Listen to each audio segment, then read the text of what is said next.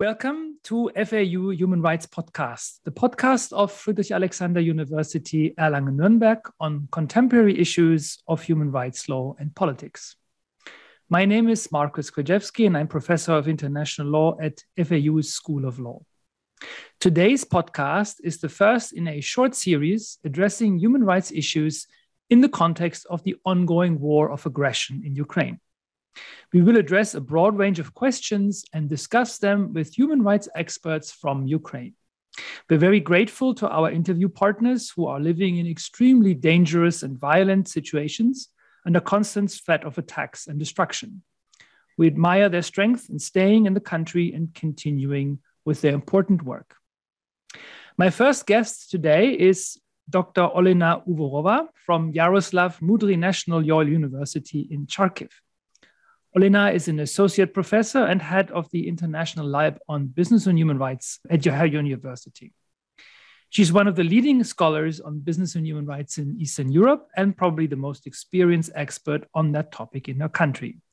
Olena was a Fulbright visiting scholar between 2019 and 2020 and worked with and for a number of international governmental organizations and national human rights institutions, including the OSCE, Council of Europe, the UN, as well as USAID, and the Danish Institute on Business and Human Rights. She's also the author of the National Baseline Assessment on Business and Human Rights in Ukraine.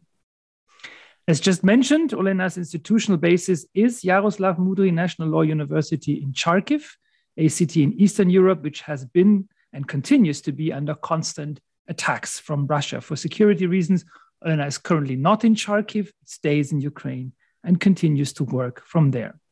Olena, many thanks for agreeing to join me in this podcast despite the terrible things you, your family, and your country are experiencing at the moment. Thank you. Thank you very much uh, for invitation and thank you for the interest to the situation in Ukraine. Before we start, can you give our listeners a short impression of your personal situation at the moment? I think it's important that we hear directly from people in Ukraine what the war has done to them, their lives, and their families. Well, thank you for this question. Actually, this is a difficult question, and it seems uh, to me that uh, no one of us can now answer uh, it in a way that reflects at least part of what is happening. It's still hard to believe that uh, all these things are reality, and we are trying, to be honest, we are trying not to think uh, for now what the war has already done to us, and everyone is trying to focus on today, uh, what needs to be done uh, today. Um, my family and I spent the first seven days um, of the war uh, in Kharkiv, uh, and um, this is a terrible feeling uh, when you almost constantly hear the sounds of flying and exploding rockets, sometimes quite uh, um, close to our um, home. Uh, and um, for the first time in my life, I physically felt uh, the fear that uh, we, uh, my family, could die in next minute. And uh, my daughter, she is five years old, uh, looked at us with a question, Are you sure that everything will be okay? Um, at the moment, uh, we are in the central part of Ukraine, uh, but there is uh, still no feeling of absolutely safety. Alarm sirens um, are wailing, cities are shelled every day, including cities um, which are far from the front line. And um, the hardest uh, thing uh, is to understand that we cannot return to our um, previous life, uh, which we loved very much and which we were happy, uh, for which we worked hard. And uh, we believe that uh, we will return to Kharkiv, but it will not be the same Kharkiv, 30 kilometers um, from the border with the Russian Federation. Kharkiv is located quite um, close to the border, and I don't know if we can uh, ever feel safe um, in the Kharkiv again. Um, yeah, and uh, but at the same time, there is also a feeling of guilt. Uh, those who left uh, the territory of Ukraine, uh, many people feel guilty because um, of this, uh, those who remain but in relatively quiet places feel guilty before those who remained in Mariupol, in Kharkiv, in other places. So it's a really complicated situation. Um, we also have the problem with uh, temporarily occupied territories. For example, my parents, all the people lived in Melitopol. This is the south of Ukraine, and Melitopol is now occupied. Uh, my parents are with us, but um, it hurts to see how they cry every day because their house is occupied and their whole life is occupied. So this is the situation that we have at the moment. Mm. Thank you. Thank you for sharing that. It's of course um, difficult after that um, description of your situation and your feelings now to move on to the topic of our talk, but we will do it because um, you are, of course, an expert on business and human rights. So we'll talk about the role, obligations, and responsibilities of companies in light of the current situation. What should companies, which either operate in Russia or operate in Ukraine, international companies, foreign investors, um, exporters, importers, um, companies with close commercial uh, relations to the countries, what should they consider right now? What would you tell them? Um, yes, thank you. I think for the purpose of business and human rights con concept, um, these are two very different contexts, companies that operate in Ukraine and companies that operate in Russia.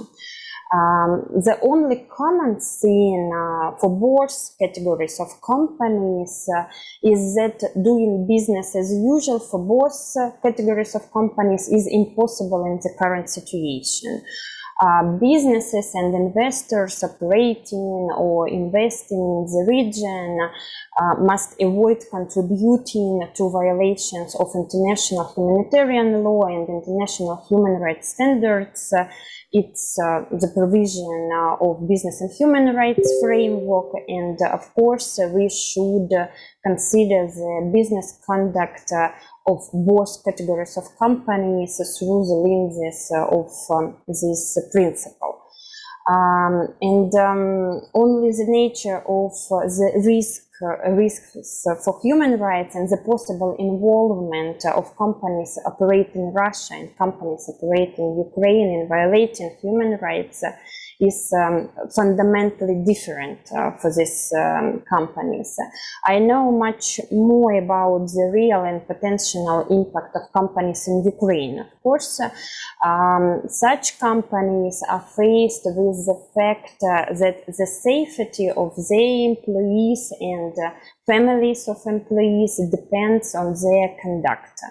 Uh, some companies um, can move uh, employees and actually the company's activities to safer regions and some companies do so uh, but uh, some of companies just cannot it's not possible for them because of specificities of their operations uh, uh, to to be relocated.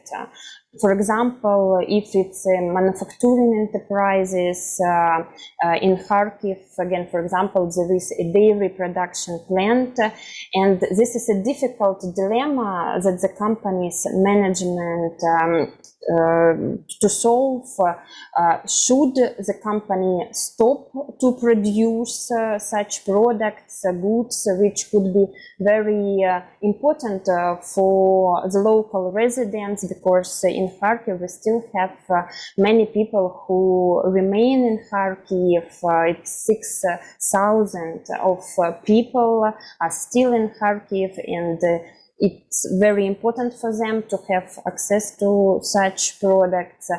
Or this company should stop uh, its work um, just because um, for safety of employees or in the because of uh, risk uh, that uh, this company will be occupied or something like that and so on and so forth. And uh, of course uh, such dilemma is very complicated for companies and companies should be should be ready to to react very um, very fast to the situations that could be changed each moment, each day. So it's one example. Uh, there is other example um, is about uh, essential uh, services, essential goods, uh, electricity, water supply, heating. In Kharkiv, many of these services are provided uh, by municipality-owned companies, and it's this is um, as well very interesting question about the differences between the conduct of private companies and municipality-owned companies and state-owned companies, and um, this is a correlation uh, between uh, the style of governance of these companies and actually uh, um, how this style of governance uh, impact uh, on the decisions uh, which companies make in this very uh, complicated situation, risk situation. Uh, and I should say that municipality-owned companies continue to work in, in Kharkiv, for example, under attacks uh, and um, shelling uh, regularly leads to accidents in communications. Uh, the workers are quick to fix uh, such problems under fire and so on and so forth. And this is a question of the balance uh, between uh, safety and what companies should do to ensure this safety to protect uh, employees from one side and needs of local residents from other side. Um, this is a challenge um, and um, again, uh, one um, might say that uh, in times of the war, many of uh, such things uh, actually are responsibility of the state. How to evacuate people, how to ensure access to essential services, how to ensure access to products, goods, and so on and so forth. And maybe in um, ideal picture of the world and um, yes it should be uh, the responsibility of the state. But uh, due uh, to various reasons the state is not always able to do this. And uh, we see uh, in the case of ukraine that the state is really not able to solve all these problems can a company invoke government inactivity to justify its inaction? And I believe that um, now the company can't do it uh, in this way. And actually, UN guiding principles on business and human rights uh, uh, should be the answer to this question that company should uh, conduct responsible in this situation and these questions should be part of human rights due diligence of this company. Mm-hmm. Um, and the, there is one more aspect um, is following uh, many companies are forced to um, reduce or stop their work uh, in Ukraine now. Um, there is a really huge number of companies which stop uh, their oper operations in Ukraine. Um, some or even many of companies um, deprive workers of wages or significantly reduce uh, salaries. Um, in certain cases, uh, this is absolutely justified. But in some cases, uh, this is done solely uh, to save money in order to ensure dividends uh, for the owners. Um, and this is uh, actually nothing new uh, because similar situation were during the COVID-19, but um, war environment is uh, different from COVID-19 situation. And that's why I think that the human rights risks in this situation are much more uh, higher when companies uh, conduct in this uh, way. Uh, so um, yeah, and uh, every decision made by a company operating in conflict-affected area or whose employees or suppliers operate in such uh, territory must be made in the light of how it will affect the people in that situation there is no single rule here, universal rule here. There is just a general principle of due diligence. Uh, and in conditions of the war, it's especially clearly manifested uh, that this principle uh, is based on respect for human dignity.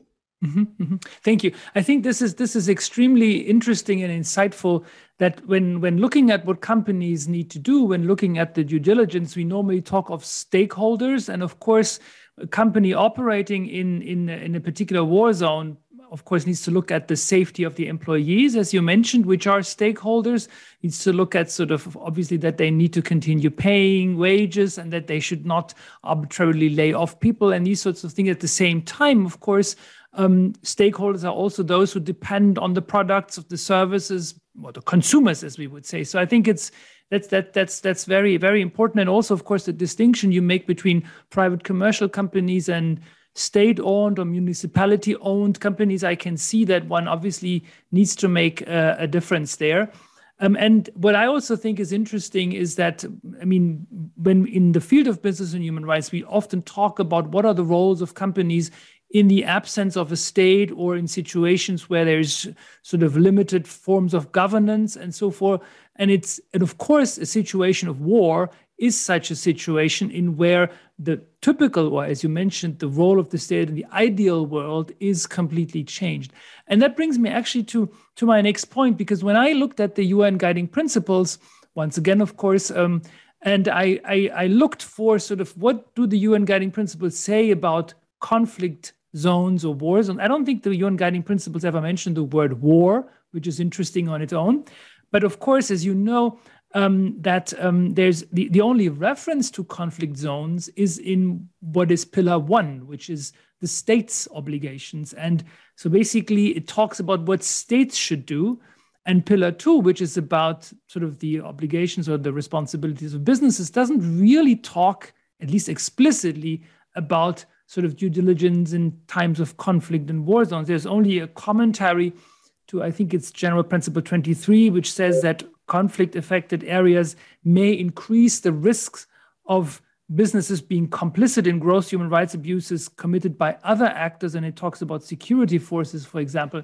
That's a different perspective. That's not the situation that that you have in mind when you talk about it. So that brings me to the question do you think the guiding principles are enough? Do they con contain enough about corporate responsibilities during uh, a war? Or can we maybe say that these principles were written for different a different situation and now we may have to adapt them or they, they may have to be uh, also new um, spelling out of new obligations? It's it's a very interesting question. No, actually, I think uh, that we should consider the UN guiding principles is uh, as dynamic instrument. Uh, yes, as uh, as we do when we are talking about international conventions and so on and so forth, other instruments and human, other human rights instruments. But um, uh, and actually during um, during the time when UN guiding principles operate, uh, we have uh, quite um, a lot of other um, recommendations, uh, instruments, opinions, uh, um, the report of working group on business and human rights related to conflict um, situations, conflict affected regions, and so on and so forth. And uh, actually, all all these uh, documents, all these instruments. Uh, develop uh, the UN guiding principles and we can consider the positions of UN guiding principles in the context of all these uh, developed instruments. Um, so I think it's uh, okay to have uh, to consider as dynamic instrument. Um, at the same time, uh, when I read um, such recommendations or even uh, the report of UN Working Group on Business and Human Rights, I get uh, the feeling that uh, they are written, um, I would say, for corporations that have uh, come from the developed world to the less developed world. Uh, and uh, as usual, it's transnational corporations which uh, have their um, home countries and they just temporarily operate uh, in other host country and that's why we have quite uh, some additional instrument to impact uh, the conduct of such uh, companies and so on and so forth. Um, and uh, that's why i have uh, the feeling that such recommendations um, very often are not relevant for the situation that we have now uh, in Ukraine. Uh, um, and uh, I think that it could be resolved by such dynamic instruments. We could develop, we can develop recommendations uh, which can develop UN guiding principles without uh, changes of the text of UN guiding principles and so on. But we have not uh, the relevant uh, recommendations for our situation um, at the moment. Just, uh, just some part of them could be used in Ukraine. Mm-hmm, mm-hmm. Yeah, I agree. I mean, I, I, really like the idea of saying this is a, just like many other human rights instruments, this is a living instrument. And of course, the principles that are there um, corporate responsibility to respect, uh, human rights due diligence, uh, contributing, causing, and all these concepts are there and they can be applied to the concrete situation that we're talking about, but still, obviously, well, obviously, but we don't have any concrete recommendations yet. Now, we talked a lot about um, what companies in Ukraine should do, but maybe I can nevertheless ask you to, to maybe also reflect on another part of the debate I would suggest, and that's the, on sort of what should companies do which have commercial connections in Russia? Of course, you're absolutely right. The situation is, is, is completely different. It's a different question. But it is part, at least as, as I can see it, also of the debate that we're having right now. And of course, it is all connected with this question of um, ending a relationship or withdrawing from a particular country. And of course, um, the guiding principles as well as other uh, instruments um, elaborate, or as you say, that there may be situations in which it is necessary for a company to completely withdraw from a particular country.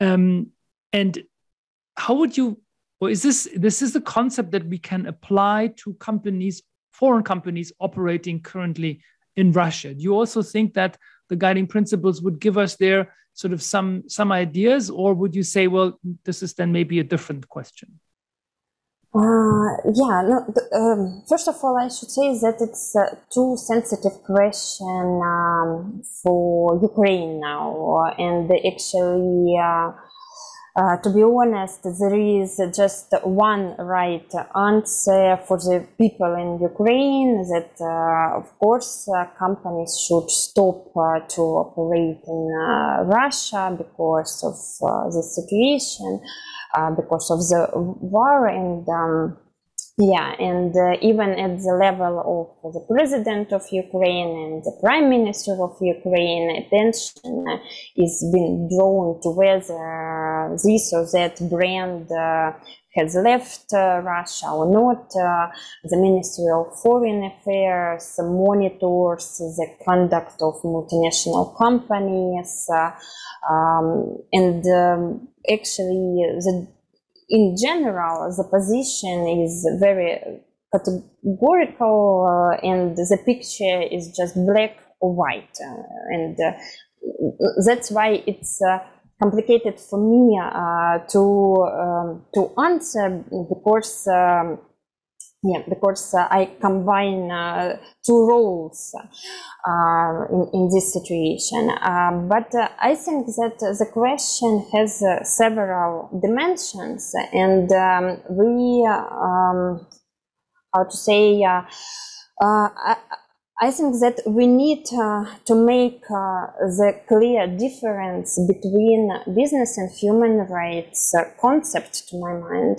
and um, our demands uh, to companies uh, to make steps to isolate uh, Russian Federation. And I think that um, in at, at, the moment uh, we have uh, quite clear positive scene for Ukraine because uh, of this discussion of the role of multinational companies.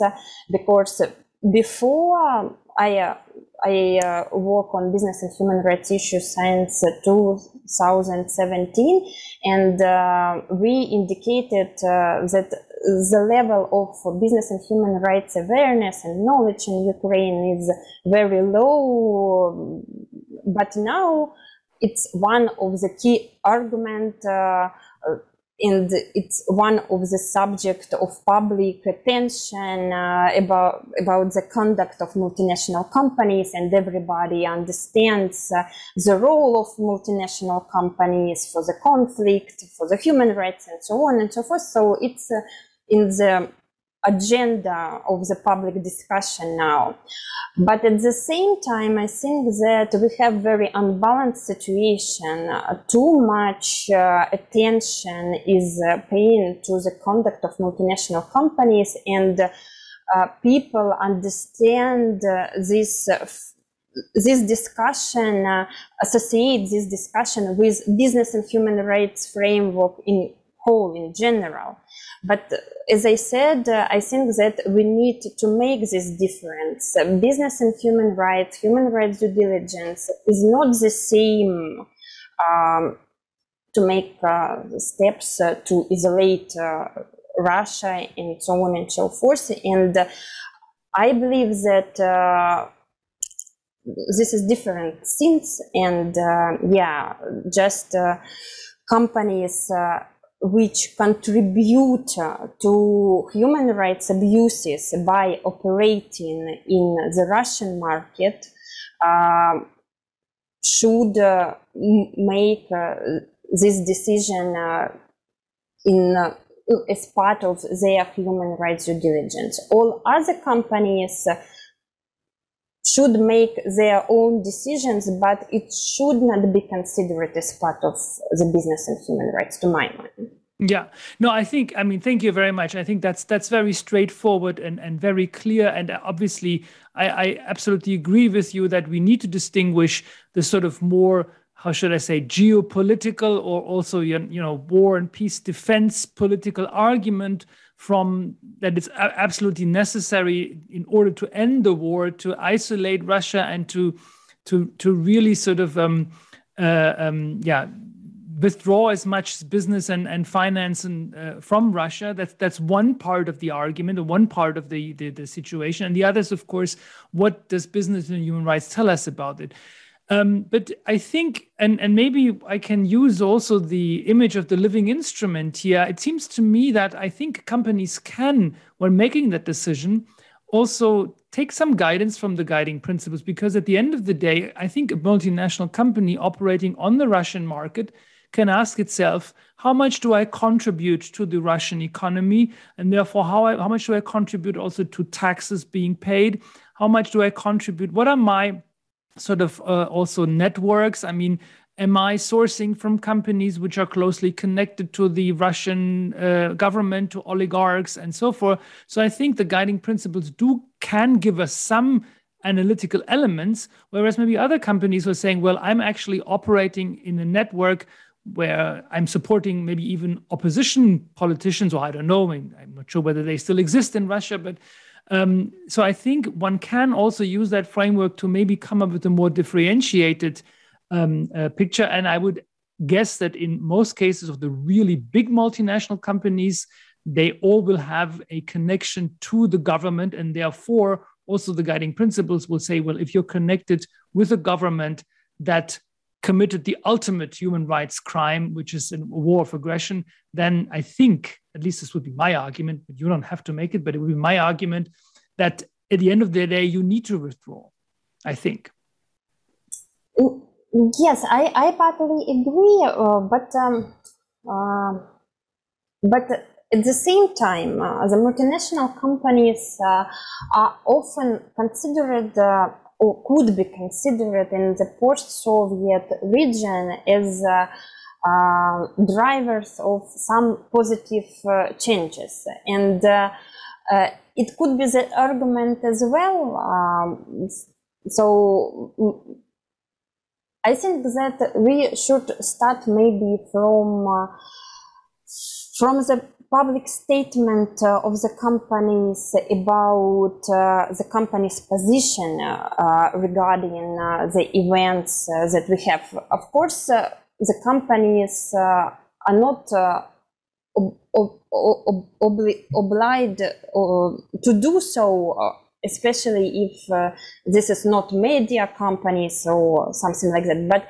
I think that in current circumstances and uh, in the situation when we have uh, uh so high level of um, disinformation, of propaganda, uh, I think that it should be the part of uh, again of human rights due diligence of companies, especially of companies which have Mm, the impact on public opinion. Mm-hmm. Yeah, thank you.